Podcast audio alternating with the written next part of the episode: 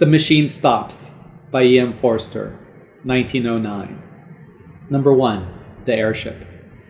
Imagine, if you can, a small room, hexagonal in shape, like the cell of a bee. It is lighted neither by window nor by lamp, yet it is filled with a soft radiance.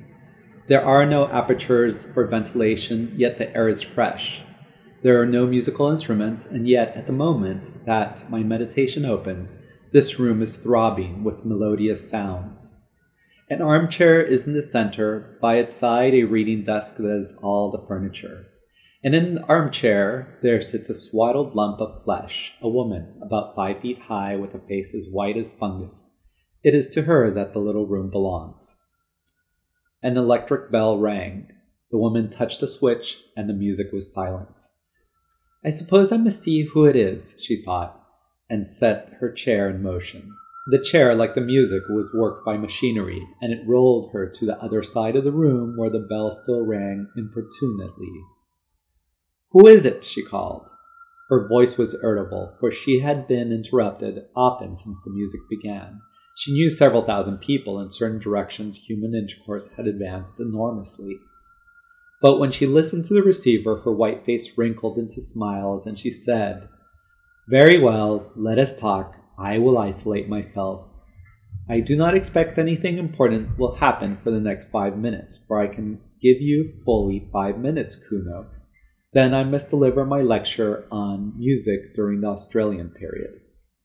She touched the isolation knob so that no one else could speak to her. Then she touched the lighting apparatus, and the little room was plunged into darkness. Be quick! she called, her irritation returning. Be quick, Kuno. Here I am in the dark, wasting my time. But it was fully fifteen seconds before the round plate that she held in her hands began to glow. A faint blue light shot across it, darkening to purple, and presently she could see the image of her son, who lived on the other side of the earth, and he could see her. Kuno, how slow you are! He smiled gravely. I really believe you enjoy dawdling.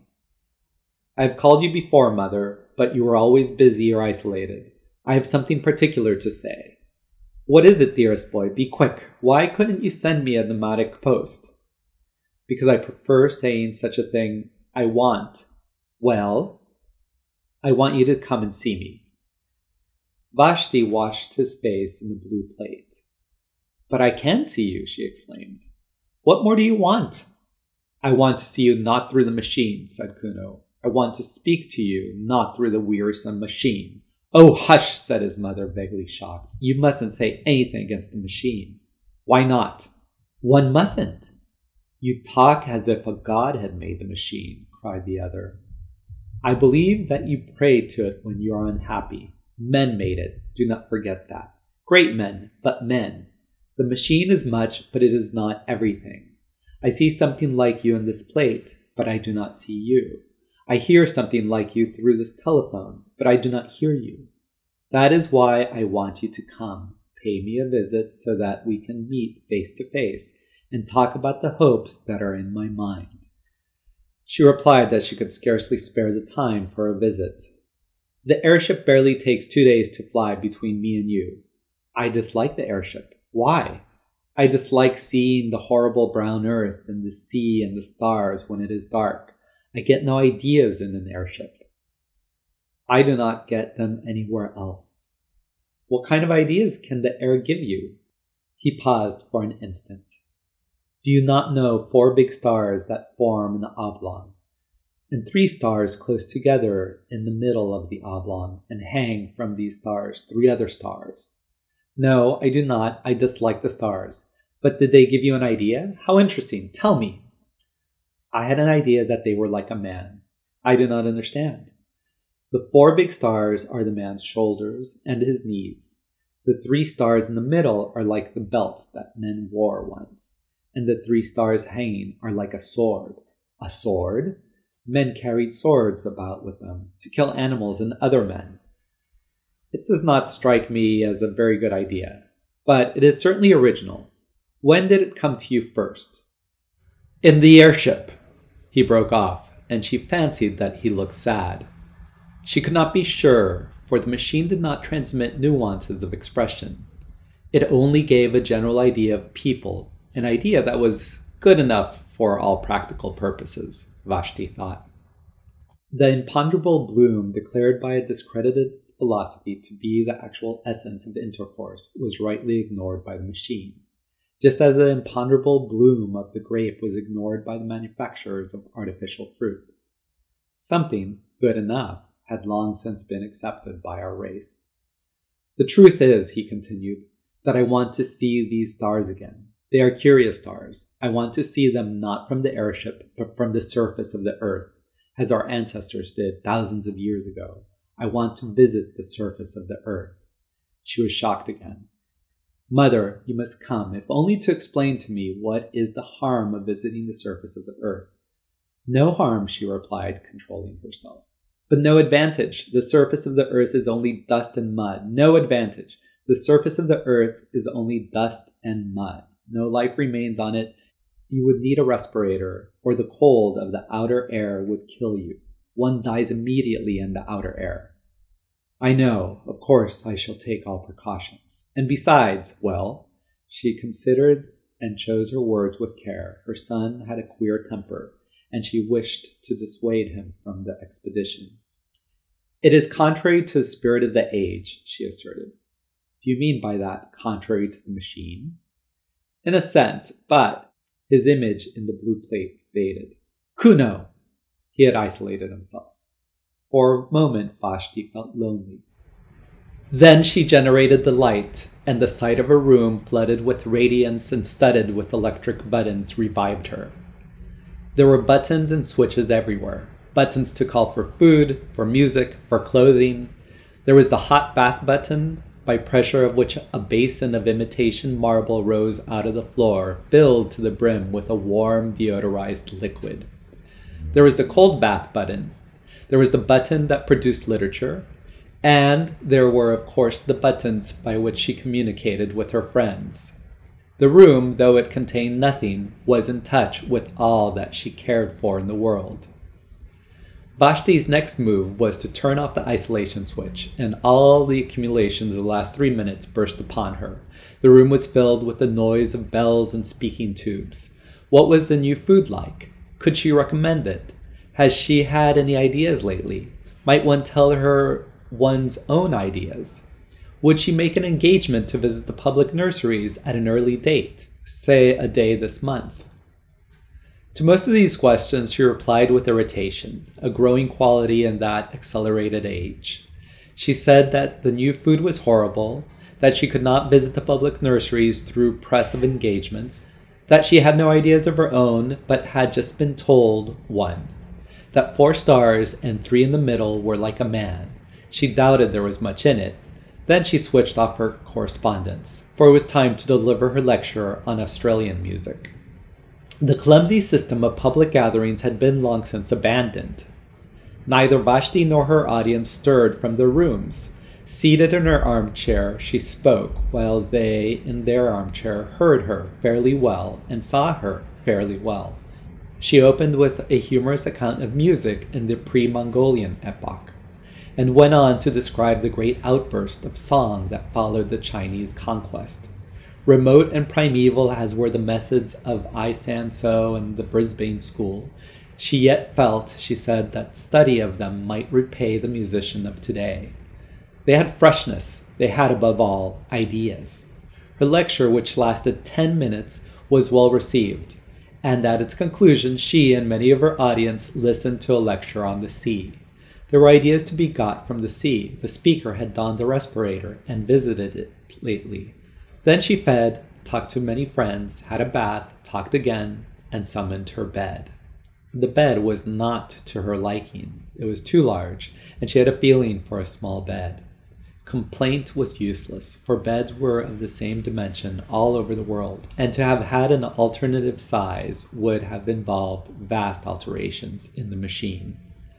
Vashti isolated herself. It was necessary, for neither day nor night existed under the ground, and she reviewed all that had happened since she had summoned the bed last. Ideas? Scarcely any. Events? Was Kuno's invitation an event? By her side on the little reading desk was a survival from the ages of litter one book. This was the book of the machine. In it were instructions against every possible contingency. If she was hot or cold or dyspeptic or at a loss for a word, she went to the book and it told her which button to press. The Central Committee published it. In accordance with a growing habit, it was richly bound. Sitting up in bed, she took it reverently in her hands. She glanced round the glowing room as if someone might be watching her. Then, half ashamed, half joyful, she murmured, Oh, machine! and raised the volume to her lips. Thrice she kissed it, thrice inclined her head, thrice she felt the delirium of acquiescence. Her ritual performed, she turned to page 1367 which gave the times of the departure of the airships from the island in the southern hemisphere under whose soil she lived to the island in the northern hemisphere where under lived her son. She thought, I have not the time. She made the room dark and slept. She awoke and made the room light. She ate and exchanged ideas with her friends and listened to music and attended lectures. She made the room dark and slept. Above her, beneath her, and around her, the machine hummed eternally. She did not notice the noise, for she had been born with it in her ears. The earth, carrying her, hummed as it sped through silence, turning her now to the invisible sun, now to the invisible stars. She awoke and made the room light. Kuno! I will not talk to you, he answered, until you come. Have you been on the surface of the earth since we spoke last? His image faded. Again she consulted the book. She became very nervous and lay back in her chair, palpitating. Think of her as without teeth or hair. Presently she directed the chair to the wall and pressed an unfamiliar button. The wall swung apart slowly. Through the opening she saw a tunnel that curved slightly so that its goal was not visible. Should she go to see her son, here was the beginning of the journey. Of course, she knew all about the communication system. There was nothing mysterious in it. She would summon a car and it would fly with her down the tunnel until it reached the lift that communicated with the airship station. The system had been in use for many, many years, long before the universal establishment of the machine. And of course, she had studied the civilization that had immediately preceded her own the civilization that had mistaken the functions of the system and had used it for bringing people to things instead of for bringing things to people. Those funny old days when men went for change of air instead of changing the air in their rooms. And yet she was frightened of the tunnel. She had not seen it since her last child was born.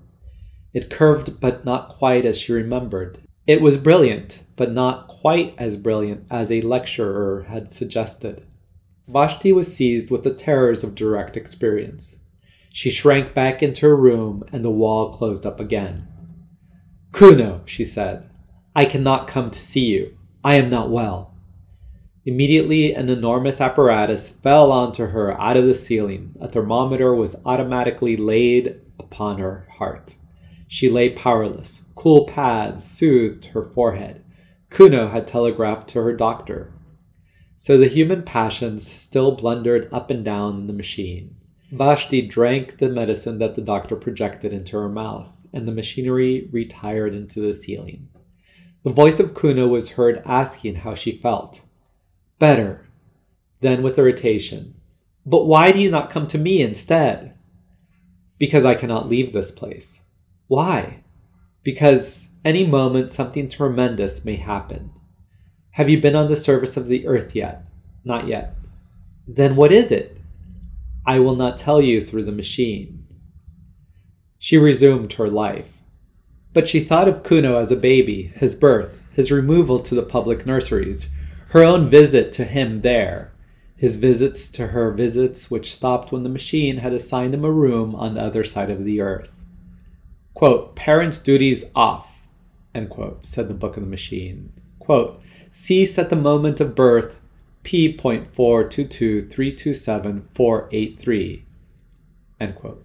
True, but there was something special about Kuno. Indeed, There had been something special about all her children, and after all, she must brave the journey if he desired it. And something tremendous might happen. What did that mean? The nonsense of a youthful man, no doubt, but she must go. Again, she pressed the unfamiliar button. Again, the wall swung back, and she saw the tunnel that curves out of sight. Clasping the book, she rose, tottered onto the platform, and summoned the car. Her room closed behind her. The journey to the northern hemisphere had begun. Of course, it was perfectly easy. The car approached, and in it she found armchairs exactly like her own.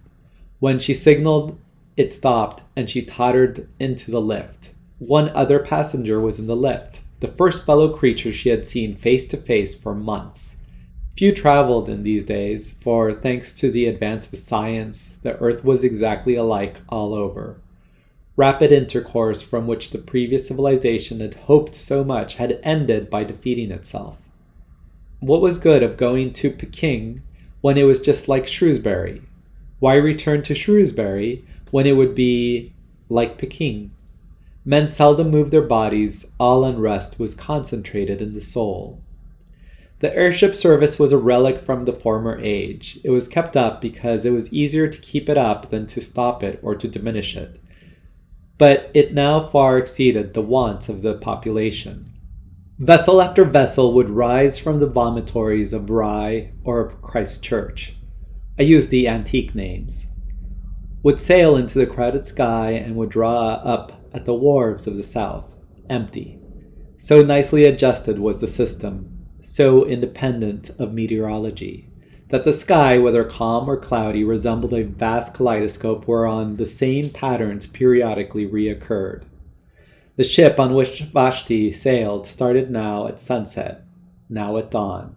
But always, as it passed above Rheims, it would neighbor the ship that served between Helsingfors and the Brazils. And every third time it surmounted the Alps, the fleet of Palermo would cross its track behind. Night and day, wind and storm, tide and earthquake impeded man no longer. He had harnessed Leviathan. All the old literature, with its praise of nature and its fear of nature, rang false as the prattle of a child. Yet, as Vashti saw the vast flank of the ship stained with exposure to the outer air, her horror of direct experience returned. It was not like the airship in the cinema. For one thing, it smelt, not strongly or unpleasantly, but it did smell, and with her eyes shut, she should have known that a new thing was close to her. Then she had to walk to it from the lift, had to submit to glances from the other passengers. The man in front dropped his book, no great matter, but it disquieted them all. In the rooms, if the book was dropped, the floor raised it mechanically, but the gangway to the airship was not so prepared, and the sacred volume lay motionless. They stopped. The thing was unforeseen, and the man, instead of picking up his property, felt the muscle of his arm to see how they had failed him. Then someone actually said with direct utterance, We shall be late! And they trooped on board, Vashti treading on the pages as she did so. Inside, her anxiety increased. The arrangements were old fashioned and rough. There was even a female attendant to whom she would have to announce her wants during the voyage. Of course, a revolving platform ran the length of the boat, but she was expected to walk from it to her cabin. Some cabins were better than others, and she did not get the best. She thought the attendant had been unfair, and spasms of rage shook her. The glass valves had closed, she could not go back. She saw at the end of the vestibule the lift in which she had ascended going quietly up and down, empty. Beneath those corridors of shining tiles were rooms, tier below tier, reaching far into the earth, and in each room there sat a human being, eating or sleeping or producing ideas, and buried deep in the hive was her own room. Vashti was afraid. Oh, machine, she murmured, and caressed her book, and was comforted. Then the sides of the vestibule seemed to melt together, as do the passages that we see in dreams. The lift vanished. The book that had been dropped slid to the left and vanished. Polished tiles rushed by like a stream of water. There was a slight jar, and the airship issuing from its tunnel soared above the waters of a tropical ocean. It was night. For a moment she saw the coast of Sumatra, edged by the phosphorescence of waves and crowned by lighthouses, still sending forth their disregarded beams. These also vanished, and only the stars distracted her. They were not motionless, but swayed to and fro above her head, thronging out of one skylight into another, as if the universe and not the airship was careening. And as often happens on clear nights, they seemed now to be in perspective, now on a plane, now piled tier beyond tier into the infinite heavens, now concealed infinity, a roof limiting for every vision of men. In either case, they seemed intolerable. Are we to travel in the dark? called the passengers angrily, and the attendant, who had been careless, generated the light and pulled down the blinds of pliable metal. When the airships had been built, the desire to look direct at things still lingered in the world. Hence the extraordinary number of skylights and windows, and the proportionate discomfort to those who were civilized and refined. Even in Vashti's cabin, one star peeped through a flaw in the blind, and after a few hours' uneasy slumber, she was disturbed by the unfamiliar glow, which was the dawn. Quick as the ship had sped westwards, the earth had rolled eastwards quicker still, and had dragged back Vashti and her companions towards the sun. Science could prolong the night, but only for a little, and those high hopes of neutralizing the earth's diurnal revolution had passed together with hopes that were possibly higher. To keep pace with the sun, or even to outstrip it, had been the aim of the civilization preceding this. Racing aeroplanes had been built for the purpose, capable of enormous speeds and steered by the greatest intellects of the epoch. Round the globe they went, round and round, westward, westward, round and round, amidst humanity's applause, in vain. The globe went eastward quicker still, horrible accidents occurred, and the committee of the machine, at the timing rising into prominence, declared the pursuit illegal, unmechanical, and punishable by homelessness. Of homelessness, more will be said later. Doubtless, the committee was right. Yet the attempt to defeat the sun aroused the last common interest that our race experienced about the heavenly bodies, or indeed about anything. It was the last time that men were compacted by thinking of a power outside the world. The sun had conquered, yet it was the end of his spiritual dominion. Dawn, midday, twilight, the zodiacal path touched neither men's lives, not their hearts, and science retreated into the ground to concentrate herself upon problems that she was certain of solving. So when Vashti found her cabin invaded by a rosy finger of light, she was annoyed and tried to adjust the blind. But the blind flew up altogether, and she saw through the skylight small pink clouds swaying against a black ground of blue. And the sun crept higher, its radiance entered direct, brimming down the wall like a golden sea. It rose and fell with the airship's motion, just as waves rise and fall, but it advanced steadily as a tide advances. Unless she was careful, it would strike her face. A spasm of horror shook her, and she rang for the attendant. The attendant, too, was horrified, but she could do nothing. It was not her place to mend the blind. She could only suggest that the lady should change her cabin, which she accordingly prepared to do.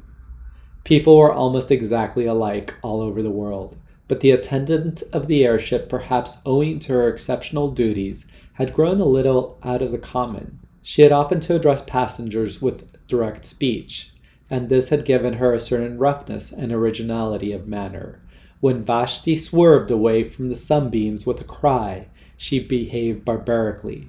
She put out her hand to steady her. How dare you! exclaimed the passenger. You forget yourself. The woman was confused and apologized for not having let her fall. People never touched one another. The custom had become obsolete owing to the machine. Where are we now? asked Vashti haughtily. We are over Asia, said the attendant, anxious to be polite. Asia? You must excuse my common way of speaking. I have got into the habit of calling places over which I pass by the unmechanical names. Oh, I remember Asia. The Mongols came from it. Beneath us in the open air stood a city that was once called Simla. Have you ever heard of the Mongols and of the Brisbane School? No. Brisbane also stood in the open air. Those mountains to the right, let me show you them. She pushed back a metal blind. The main chain of the Himalayas was revealed. They were once called Roof of the World, those mountains. You must remember that before the dawn of civilization, they seemed to be an impenetrable wall that touched the stars. It was supposed that no one but the gods could exist above their summits. How we have advanced, thanks to the machine. How we have advanced, thanks to the machine, said Vashti. How we have advanced, thanks to the machine, echoed the passenger who had dropped his book the night before and who was standing in the passage. And that white stuff in the cracks, what is that? I have forgotten its name, Cover the window, please. These mountains give me no ideas. The northern aspect of the Himalayas was in deep shadow. On the Indian slope, the sun had just prevailed. The forest had been destroyed during the literature epoch for the purpose of making newspaper pulp. But the snows were awakening to the morning glory, and clouds still hung on the breasts of King Kinchinjunga. In the plain were seen the ruins of cities with diminished rivers creeping by their walls, and by the sides of these were sometimes the signs of vomitories, marking the cities of today. Over the whole prospect, airships rushed, crossing the intercrossing with incredible aplomb, and rising nonchalantly when they desired to escape the perturbations of the lower atmosphere and to traverse the roof of the world. We have indeed advanced, thanks to the machine, repeated the attendant, and hid the Himalayas behind the metal blind. The day dragged wearily forward. The passengers sat each in his cabin, avoiding one another with an almost physical repulsion, and longing to be once more under the surface of the earth. There were eight or ten of them, mostly young males, sent out from public nurseries to inhabit the rooms of those who had died in various parts of the earth. The man who had dropped his book was on the homeward journey. He had been sent to Sumatra for the purpose of propagating the race. Vashti alone was traveling by her private will. At midday, she took a second glance at the earth. The airship was crossing another range of mountains, but she could see little owing to the clouds. Masses of black rock hovered below her and merged indistinctly into gray. Their shapes were fantastic. One of them resembled a prostrate man. No ideas here, murmured Vashti and hid the Caucasus behind a metal blind. In the evening she looked again. They were crossing the golden sea in which lay many small islands and one peninsula. She repeated, No ideas here, and hid Greece behind a metal blind. 2. The mending apparatus. By a vestibule, by a lift, by a tubular railway, by a platform, by a sliding door, by reversing all the steps of her departure, did Vashti arrive at her son's room, which exactly resembled her own. She might well declare that the visit was superfluous. The buttons, the knobs, the reading desk with the book, the temperature, the atmosphere, the illumination, all were exactly the same. And if Kuno himself, flesh of her flesh, stood close beside her, at last, what profit was there in that? She was too well bred to shake him by the hand. Averting her eyes, she spoke as follows Here I am. I have had the most terrible journey and greatly retarded the development of my soul. It is not worth it, Kuno. It is not worth it. My time is too precious. The sunlight almost touched me, and I have met with the rudest people. I can only stop a few minutes. Say what you want to say, and then I must return. I have been threatened with homelessness, said Kuno. She looked at him now. I have been threatened with homelessness, and I could not tell you such a thing through the machine. Homelessness means death. The victim is exposed to the air which kills him. I have been outside since I spoke to you last. The tremendous thing has happened, and they have discovered me. But why shouldn't you go outside? she exclaimed. It is perfectly legal perfectly mechanical to visit the surface of the earth. I have lately been to a lecture on the sea. There is no objection to that. One simply summons a respirator and gets an egression permit. It is not the kind of thing that spiritually minded people do, and I begged you not to do it, but there is no legal objection to it. I did not get an egression permit. Then how did you get out? I found out a way of my own. The phrase conveyed no meaning to her, and he had to repeat it. A way of your own? she whispered. But that would be wrong. Why? The question shocked her beyond measure. You're beginning to worship the machine, he said coldly. You think it's irreligious of me to have found out a way of my own. It was just what the committee thought when they threatened me with homelessness. At this, she grew angry. I worship nothing, she cried. I am most advanced. I don't think you irreligious, for there is no such thing as religion left. All the fear and the superstition that existed once have been destroyed by the machine. I only meant that to find out a way of your own was, besides, there is no way out. So it is always supposed. Except through the vomitories, for which one must have an egression permit. It is impossible to get out. The book says so. Well, the book's wrong, for I have been out on my feet. For Kuno was possessed of a certain physical strength. By these days, it was a demerit to be muscular. Each infant was examined at birth, and all who promised undue strength were destroyed. Humanitarians may protest, but it would have been no true kindness to let an athlete live. He would have never been happy in that state of life to which the machine had called him. He would have yearned for trees to climb, rivers to bathe in, meadows and hills against which he might measure his body. Man must be adapted to his surroundings, must he not? In the dawn of the world, our weakly must be exposed on Mount Taygetus. In its twilight, our strong will suffer euthanasia that the machine may progress, that the machine may progress, that the machine may progress eternally. You know that we have lost a sense of space. We say space is annihilated, but we have annihilated not space, but the sense thereof. We have lost a part of ourselves. I determined to recover it, and I began by walking up and down the platform of the railway outside my room up and down until I was tired, and so did recapture the meaning of near and far. Near is a place to which I can get quickly on my feet, not a place to which the train or the airship will take me quickly. Far is a place to which I cannot get quickly on my feet. The vomitory is far, though I could be there in 38 seconds by summoning the train.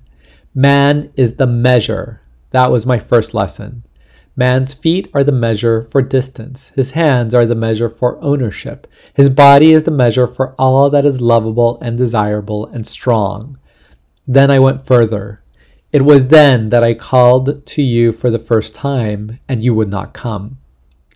This city, as you know, is built deep beneath the surface of the earth, with only the vomitories protruding.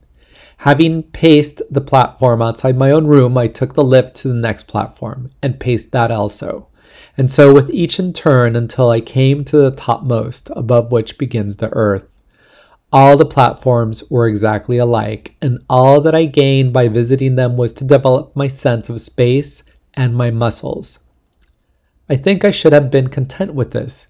It is not a little thing. But as I walked and brooded, it occurred to me that our cities had been built in the days when men still breathed the outer air, and that there had been ventilation shafts for the workmen. I could think of nothing but these ventilation shafts. Had they been destroyed by all the food tubes and medicine tubes and music tubes that the machine had evolved lately? Or did traces of them remain? One thing was certain if I came upon them anywhere, it would be in the railway tunnels of the topmost story. Everywhere else, all space was accounted for. I'm telling you my story quickly, but don't think that I was not a coward or that your answers never depressed me. It is not the proper thing. It is not mechanical. It is not decent to walk along a railway tunnel. I did not fear that I might tread upon a live rail and be killed. I feared something far more intangible, doing what was not contemplated by the machine. Then I said to myself, Man is the measure. And I went, and after many visits, I found an opening. The tunnels, of course, were lighted. Everything is light, artificial light. Darkness is the exception. So when I saw a black gap in the tiles, I knew that it was an exception and rejoiced. I put in my arm. I could put in no more at first, and waved it around and round in ecstasy. I loosened another tile and put in my head and shouted into the darkness, I am coming! I shall do it yet! And my voice reverberated down endless passages. I seemed to hear the spirits of those dead workmen who had returned each evening to the starlight and to their wives, and all the generations who had lived in the open air called back to me, You will do it! You are coming! He paused, and absurd as he was, his last words moved her. For Kuno had lately asked to be a father, and his request had been refused by the committee. He was not a type that the machine desired to hand on. Then a train passed. It brushed by me. But I thrust my head and arms into the hole. I had done enough for one day, so I crawled back to the platform, went down the lift, and summoned my bed. Ah, what dreams! And again I called you, and again you refused. She shook her head and said, Don't, don't talk these terrible things. You make me miserable. You are throwing civilization away. But I had got back the sense of space, and a man cannot rest then. I determined to get in at the hole and climb the shaft, and so I exercised my arms. Day after day, I went through ridiculous movements until my flesh ached, and I could hang on by my hands and hold a pillow of my bed outstretched for many minutes. Then I summoned a respirator and started. It was easy at first. The mortar had somehow rotted, and I soon pushed some more tiles in and clambered after them into the darkness, and the spirits of the dead comforted me. I don't know what I mean by that. I just say what I felt. I felt for the first time that a protest had been lodged against corruption, and that even as the dead were comforting me, so I was comforting the unborn. I felt that humanity existed, and that it existed without clothes. How can I possibly explain this? It was naked. Humanity seemed naked, and all of these tubes and buttons and machines neither came into the world with us, nor will they follow us out, nor do they matter supremely while we are here. Had I been strong, I would have torn off every garment I had and gone out into the outer air unswaddled. But this is not for me nor perhaps for my generation. I climbed with my respirator and my hygienic clothes and my dietetic tabloids, better thus than not at all. There was a ladder made of some primeval metal. The light from the railway fell upon its lowest rungs, and I saw that it led straight upwards out of the rubble at the bottom of the shaft. Perhaps our ancestors ran up and down it a dozen times daily in their buildings. As I climbed, the rough edges cut through my gloves so that my hands bled. The light helped me for a little, and then came darkness, and worse still, silence, which pierced my ears like a sword. The machine hums. Did you know that? Its hum penetrates our blood and may even guide our thoughts. Who knows? I was getting beyond its power. Then I thought, the silence means that I am doing wrong. But I heard voices in the silence, and again they strengthened me. He laughed. I had need of them. The next moment I cracked my head against something. She sighed. I had reached one of those pneumatic stoppers that defend us from the outer air.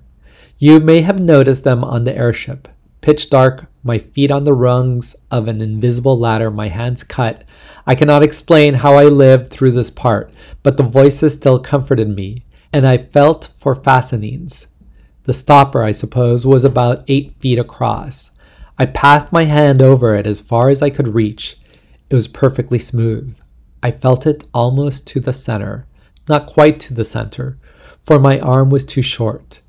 Then the voices said, Jump! It's worth it! there may be a handle in the center, and you may catch hold of it, and so come to us your own way. And if there is no handle, so that you may fall and are dashed to pieces, it's still worth it. You will still come to us your own way. So I jumped. There was a handle, and he paused. Tears gathered in his mother's ears. She knew that he was fated.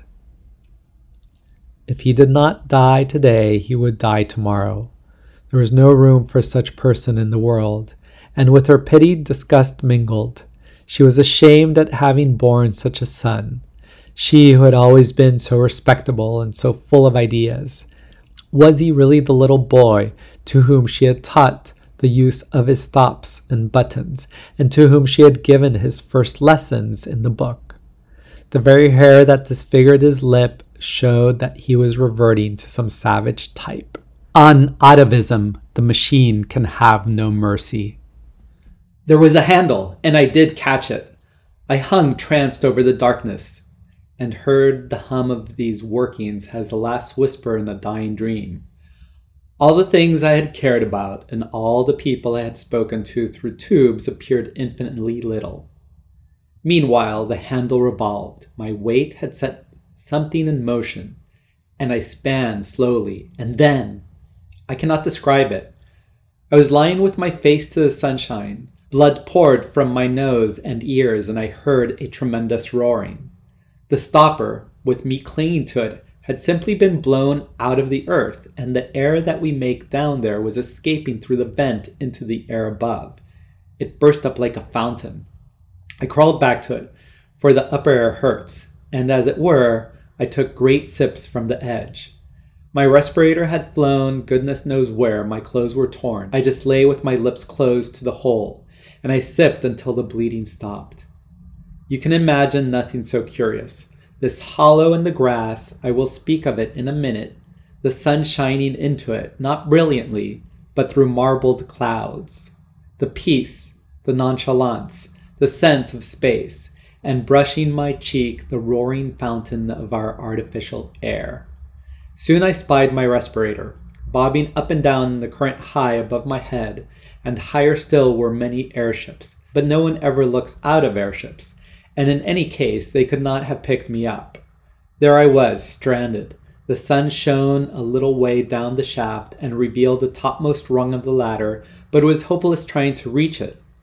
I should either have been tossed up again by the escape, or else have fallen in and died. I could only lie on the grass, sipping and sipping, and from time to time glancing around me. I knew that I was in Wessex, for I had taken care to go to a lecture on the subject before starting. Wessex lies above the room in which we are talking now. It was once an important state. Its kings held all the southern coast from the Andredswald to Cornwall, while the Wansdyke protected them on the north, running over the high ground. The lecture was only concerned with the rise of Wessex, so I do not know how long it remained an international power, nor would the knowledge have assisted me. To tell the truth, I could do nothing but laugh during this part. There was I, with a pneumatic stopper by my side and a respirator bobbing over my head, imprisoned, all three of us, in a grass grown hollow that was edged with fern. Then he grew grave again. Lucky for me that it was a hollow, for the air began to fall back into it and to fill it as water fills a bowl. I could crawl about. Presently I stood, breathing a mixture in which the air that hurts predominated whenever I tried to climb the sides. This was not so bad I had not lost my tabloids and remained ridiculously cheerful. And as for the machine, I forgot about it altogether. My own aim now was to get to the top, where the ferns were, and to view whatever objects lay beyond. I rushed the slope. The new air was still too bitter for me, and I came rolling back, after a momentary vision of something gray. The sun grew very feeble, and I remembered that he was in Scorpio. I had been to a lecture on that too. If the sun is in Scorpio and you are in Wessex, it means that you must be as quick as you can or it will get too dark. This is the first bit of useful information I have ever got from a lecture, and I expect it will be the last. It made me try frantically to breathe the new air and to advance as far as I dared out of my pond. The hollow filled so slowly.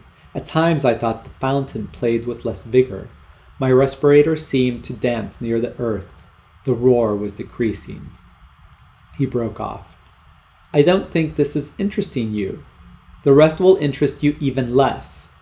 There are no ideas in it, and I wish that I had not troubled you to come. We are too different, mother. She told him to continue. It was evening before I climbed the bank. The sun had very nearly slipped out of the sky by this time, and I could not get a good view. You, who have just crossed the roof of the world, will not want to hear an account of the little hills that I saw, low, colorless hills. But to me they were living, and the turf that covered them was skin under which their muscle rippled, and I felt that those hills had called with incalculable force to men the past, and that men had loved them. Now they sleep perhaps forever. They commune with humanity in dreams. Happy the man, happy the woman who awakes the hills of Wessex. For though they sleep, they will never die. His voice rose passionately. Cannot you see? Cannot all you lecturers see that it is we that are dying, and that down here the only thing that really lives in the machine? We created the machine to do our will, but we cannot make it do our will now.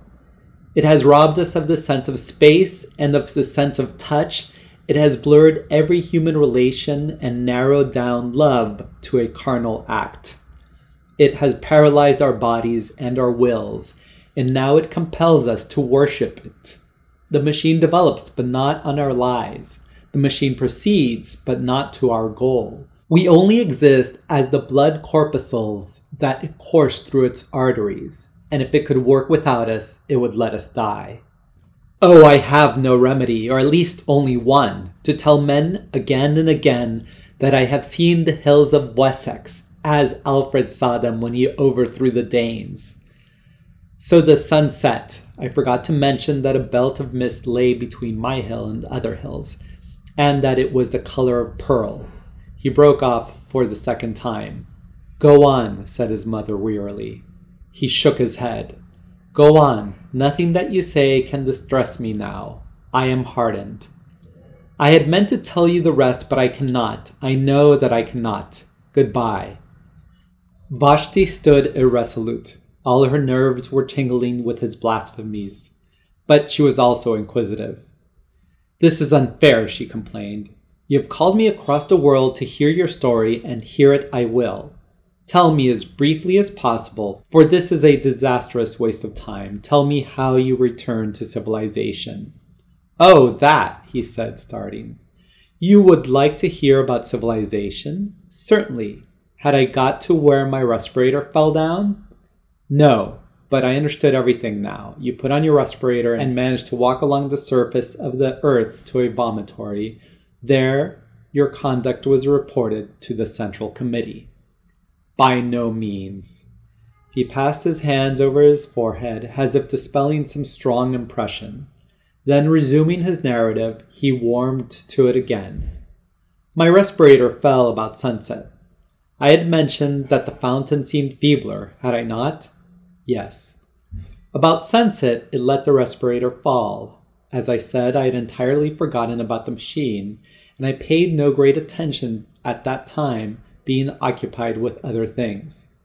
I had my pool of air into it which I could dip when the outer keenness became intolerable, and which would possibly remain for days, provided that no wind sprang up to disperse it. Not until it was too late did I realize that the stoppage of the escape implied. You see, the gap in the tunnel had been mended. The mending apparatus. The mending apparatus was after me. One other warning I had, but I neglected it. The sky at night was clearer than it had been in the day, and the moon, which was about half the sky behind the sun, shone into the dell at moments quite brightly. I was in my usual place on the boundary between the two atmospheres, when I thought I saw something dark move across the bottom of the dell and vanish into the shaft. In my folly, I ran down. I bent over and listened, and I thought I heard a faint scraping noise in the depths. But it was too late. I took alarm. I determined to put on my respirator and to walk right out of the dell, but my respirator had gone. I knew exactly where it had fallen between the stopper and the aperture and I could even feel the mark that it had made on the turf. If I had gone, I realized that something evil was at work, and I had better escape to the other air, and if I must die, die running towards the cloud that had been the color of pearl. I never started. Out of the shaft, it is too horrible. A worm, a long white worm, had crawled out of the shaft and gliding over the moonlit grass. I screamed. I did everything that I should not have done. I stamped upon the creature instead of flying from it, and it at once curled around the ankle. Then we fought. The worm let me run all over the dell, but edged up my leg as I ran. Help! I cried. That part is too awful. It belongs to the part that you will never know. Help! I cried. Why cannot we suffer in silence? Help! I cried. When my feet were wound together, I fell. I was dragged away from the dear ferns and the living hills and past the great metal stopper. I cannot tell you this part, and I thought it might save me again if I caught hold of the handle. It also was enwrapped. It also. Oh, the whole dell was full of the things. They were searching it in all directions. They were denuding it, and the white snouts of other peeped out of the hole, ready if needed. Everything that could be moved they brought brushwood, bundles of fern, everything, and down we all went intertwined into hell. The last things that I saw, ere the stopper closed after us, were certain stars, and I felt that a man of my sort lived in the sky. For I did fight. I fought till the very end, and it was only my head hitting against the ladder that quieted me. I woke up in this room, the worms had vanished. I was surrounded by artificial air, artificial light, artificial peace. And my friends were calling to me down speaking tubes to know whether I had come across any new ideas lately. Here his story ended. Discussion of it was impossible, and Vashti turned to go. It will end in homelessness, she said quietly. I wish it would, retorted Kuno. The machine has been most merciful. I prefer the mercy of God. By that superstitious phrase, do you mean that you could live in the outer air? Yes. Have you ever seen round the vomitories the bones of those who were extruded after the Great Rebellion? Yes. They were left where they perished for our edification. A few crawled away, but they perished too. Who can doubt it? And so, with the homelessness of our own day, the surface of the earth supports life no longer. Indeed, ferns and a little grass may survive, but all higher forms have perished. Has any airship detected them? No. Has any lecturer dealt with them? No. Then why this obstinacy? Because I have seen them, he exploded. Seen what? because I have seen her in the twilight, because she came to my help when I called, because she too was entangled by the worms, and luckier than I, was killed by one of them piercing her throat. He was mad. Vashti departed, nor in the troubles that followed did she ever see his face again. 3. The Homeless. During the years that followed Kuno's escapade, two important developments took place in the machine. On the surface, they were revolutionary, but in either case, men's minds had been prepared beforehand, and they did but express tendencies that were latent already.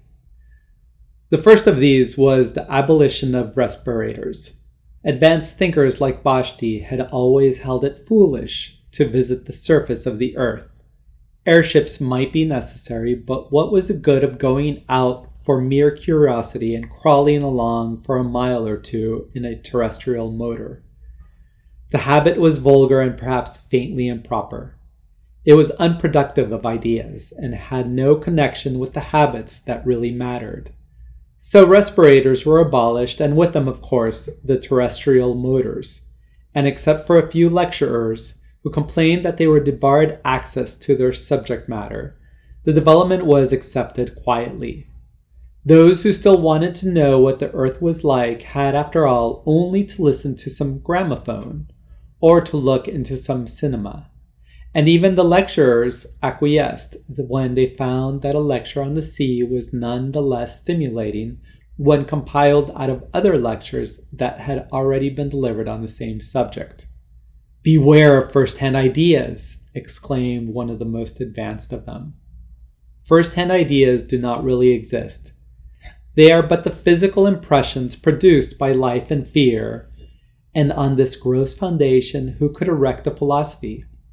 Let your ideas be second hand, and if possible, tenth hand, for then they will be far removed from that disturbing element, direct observation. Do not learn anything about this subject of mine, the French Revolution. Learn instead what I think that Enicharmon thought Urizen, thought Gooch, thought Ho Yung, thought Chi-Bo-Sing, thought Lafcadio Hearn, thought Carlyle, thought Mirabeau, said about the French Revolution. Through the medium of these ten great minds, the blood that was shed at Paris and the windows that were broken at Versailles will be clarified to an idea which you may employ most profitably in your daily lives. But be sure that the intermediates are many and varied. For in history, one authority exists to counteract another.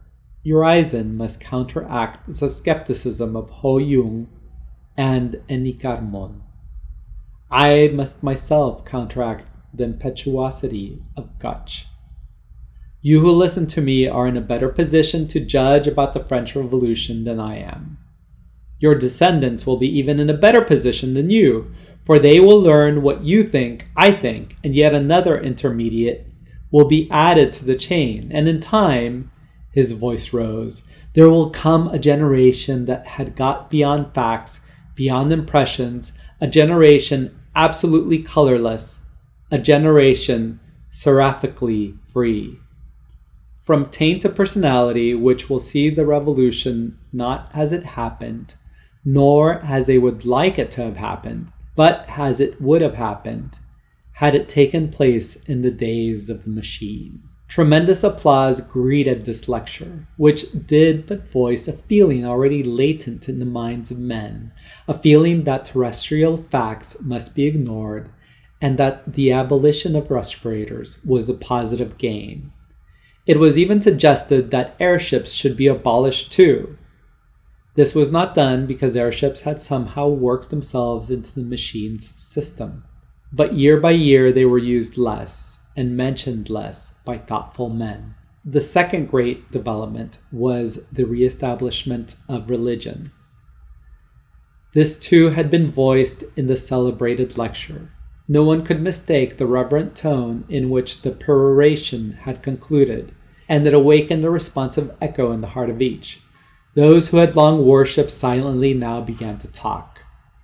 They described the strange feeling of peace that came over them when they handled the book of the machine, the pleasure that it was to repeat certain numerals out of it. However little meaning those numerals conveyed to the outward ear, the ecstasy of touching a button, however unimportant, or of ringing an electric bell, however superfluously, the machine, they exclaimed, feeds us and clothes us and houses us. Through it we speak to one another. Through it we see one another. In it we have our being.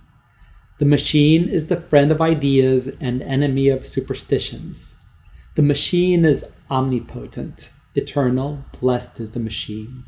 And before long, this allocution was printed in the first page of the book and in subsequent editions the ritual swelled into a complicated system of praise and prayer. The word religion was sedulously avoided, and in theory, the machine was still the creation and implement of man.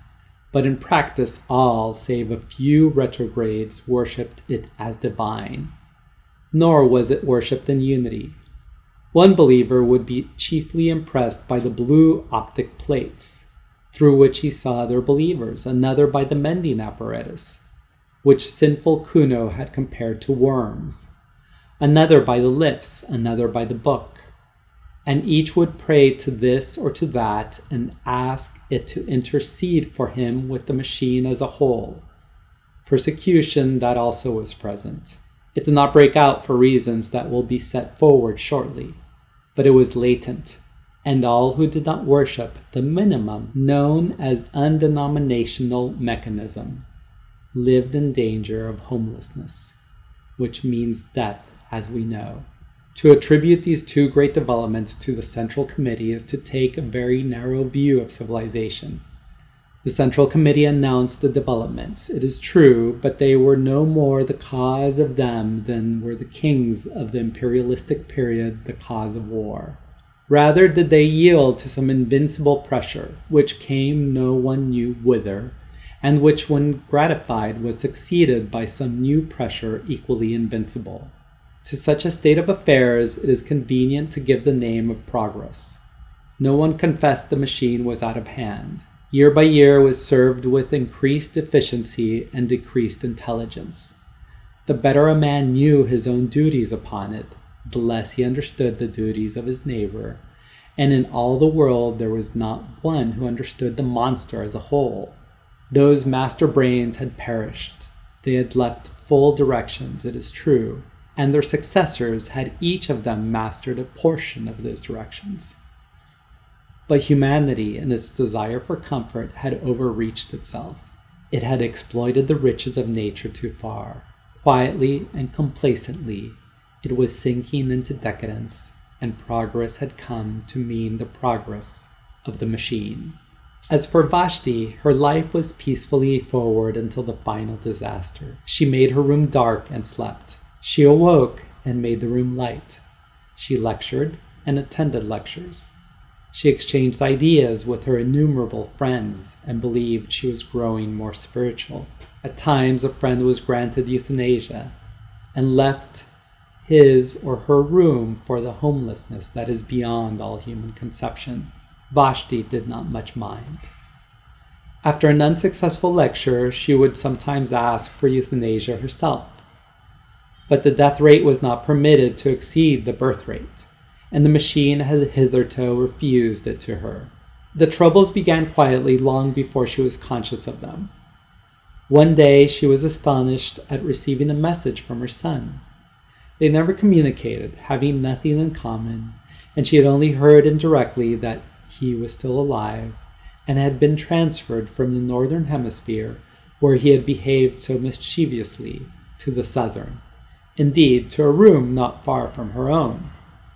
Does he want me to visit him? she thought. Never again, never. And I have not the time. No, it was madness of another kind. He refused to visualize his face upon the blue plate, and speaking out of darkness with solemnity, said, The machine stops. What do you, what do you say? The machine is stopping. I know it. I know the signs. She burst into a peal of laughter. He heard her and was angry, and they spoke no more. Can you imagine anything more absurd? she cried to a friend. A man who is my son believes that the machine is stopping. It would be impious if not mad. The machine is stopping, her friend replied. What does that mean? The phrase conveys nothing to me, nor to me. He does not refer, I suppose, to the trouble there has been lately with the music. Oh, no, of course not. Let us talk about music. Have you complained to the authorities? Yes, and they say it wants mending, and referred me to the committee of the mending apparatus. I complained of those curious gasping sighs that disfigure the symphonies of the Brisbane school. They sound like someone in pain the committee of the mending apparatus say that it shall be remedied shortly. Obscurely worried, she resumed her life. For one thing, the defect in the music irritated her. For another thing, she could not forget Kuno's speech. If he had known that the music was out of repair, he could not know it, for he detested music. If he had known that it was wrong, the machine stops, was exactly the venomous sort of remark he would have made. Of course, he made it at a venture, but the coincidence annoyed her, and she spoke with some petulance to the committee of the mending apparatus. They replied as before that the defect would be set right shortly. Shortly, at once, she retorted.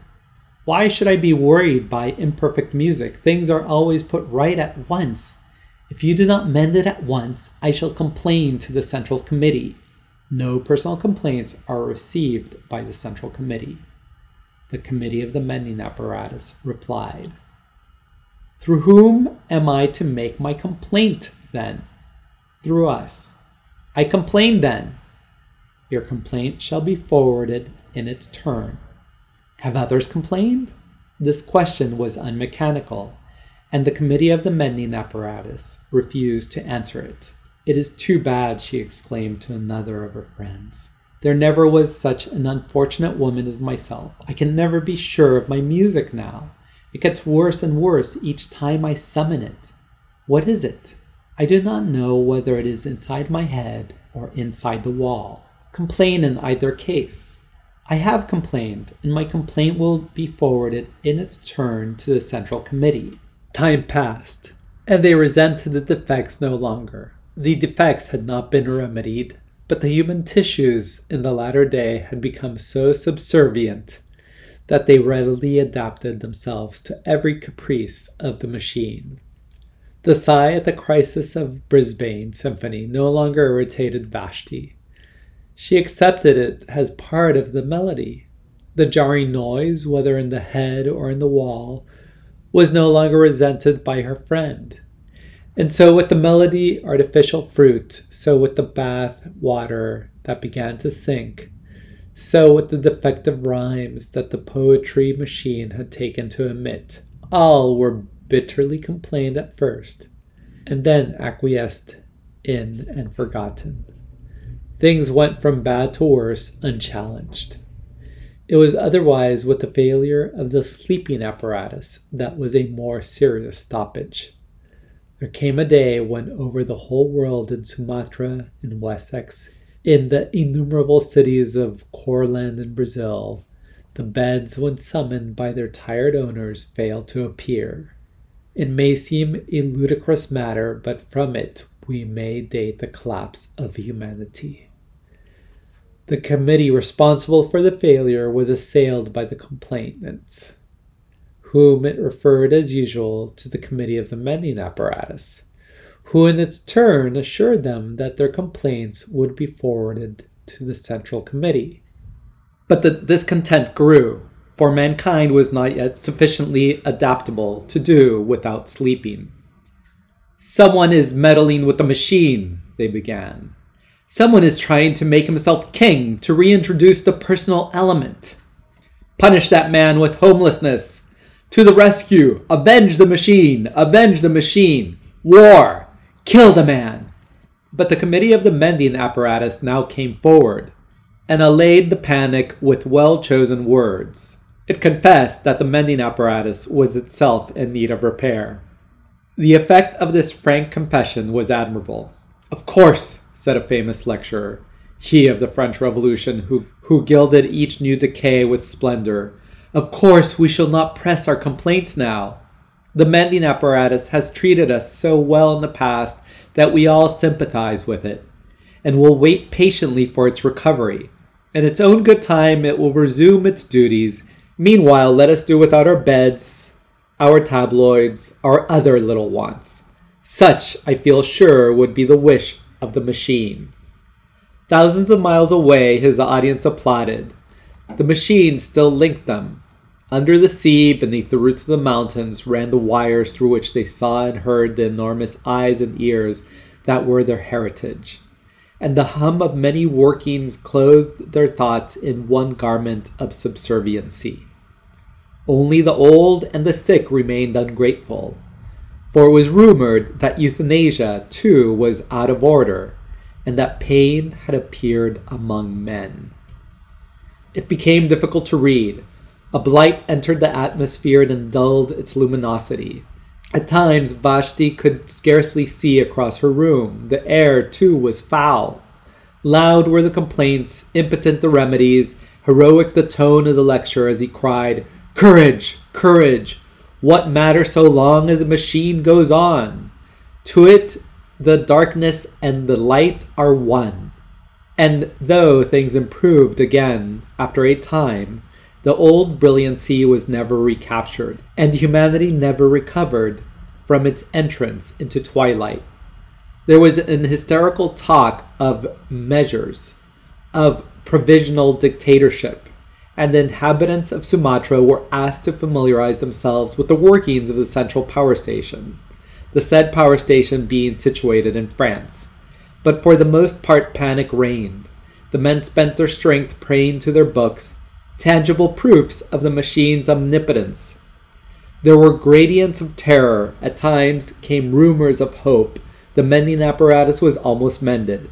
The enemies of the machine had been got under new nerve centers were evolving which would do the work even more magnificently than before. But there came a day when, without the slightest warning, without any previous hint of feebleness, the entire communication system broke down. All over the world, and the world, as they understood it, ended. Vashti was lecturing at the time, and her earlier remarks had been punctuated with applause. As she proceeded, the audience became silent, and at the conclusion there was no sound.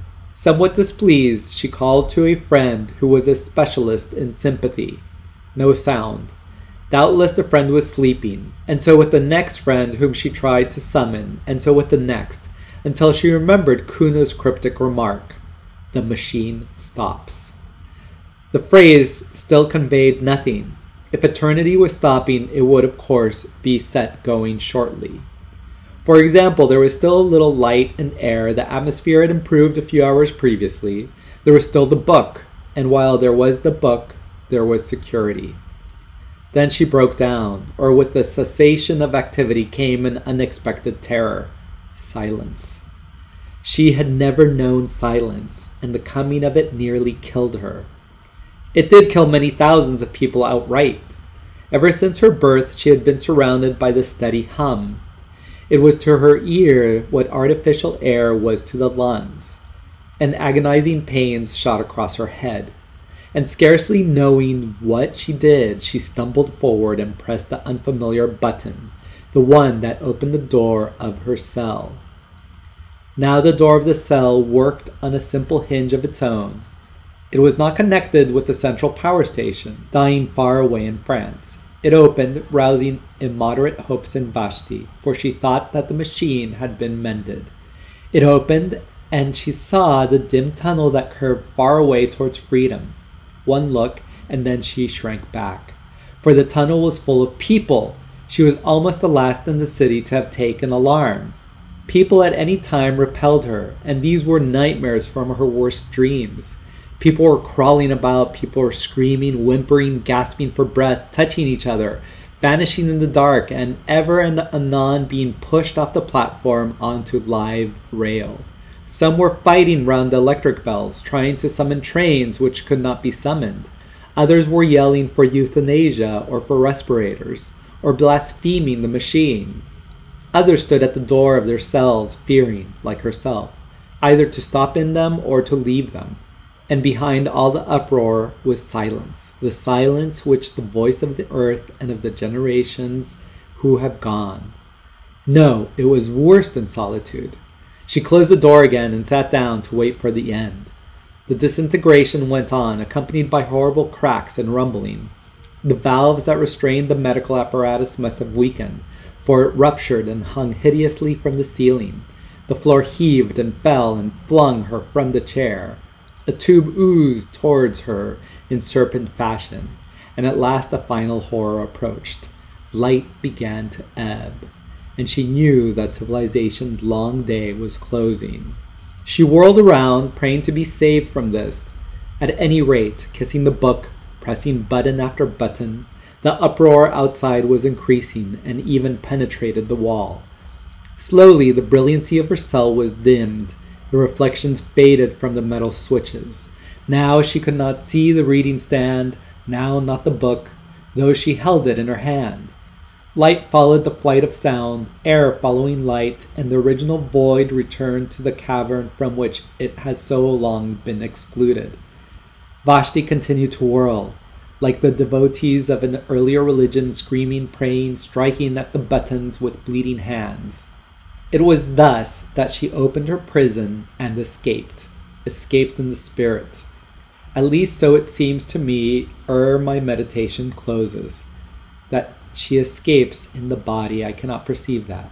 She struck by chance the switch that released the door, and the rush of foul air on her skin, the loud throbbing whispers in her ears told her that she was facing the tunnel again, and that tremendous platform on which she had seen men fighting. They were not fighting now, only the whispers remained and the little whimpering groans. They were dying by hundreds out in the dark. She burst into tears. Tears answered her. They wept for humanity, those two not for themselves. They could not bear that this should be the end. Ere silence was completed, their hearts were open, and they knew what had been important on the earth. Man, the flower of all flesh, the noblest of all creatures visible. Man, who had once made God in his image and had mirrored his strength on the constellations. Beautiful, naked man was dying, strangled in the garments that he had woven. Century after century had he toiled, and here was his reward. Truly, the garment had seemed heavenly at first, shot with colors of culture, sewn with threads of self denial and heavenly it had been so long as man could shed it at will and live by the essence that is his soul, and the essence equally divine that is his body. The sin against the body, it was for that they wept in chief, the centuries of wrong against the muscle and the nerves, and those five portals by which we can alone apprehend, glazing it over with talk of evolution until the body was white pap the home of ideas as colorless, last sloshy stirrings of a spirit that had grasped the stars. Where are you? she sobbed. His voice in the darkness said, Here. Is there any hope, Kuno? None for us. Where are you? She crawled over the bodies of the dead. His blood spurted over her hands. Quicker, he gasped. I am dying, but we touch, we talk, not through the machine. He kissed her. We have come back to our own. We die, but we have recaptured life as it was in Wessex when Alfred overthrew the Danes. We know what they know outside, they who dwelt in the clouds, that is the color of a pearl. But Kuno, is it true? Are there still men on the surface of the earth? Is this tunnel, this poisoned darkness, really not the end? He replied, I have seen them, spoken to them, loved them. They are hiding in the mist and the ferns until our civilization stops. Today they are the homeless. Tomorrow. Oh, tomorrow some fool will start the machine again tomorrow. Never, said Kuno. Never. Humanity has learnt its lesson. As he spoke, the whole city was broken like a honeycomb. An airship had sailed in through the vomitory into a ruined wharf. It crashed downwards, exploding as it went, rending gallery after gallery with its wings of steel. For a moment they saw the nations of the dead, and before they joined them, scraps of the untainted sky. The Machine Stops was first published in the Oxford and Cambridge Review in 1909.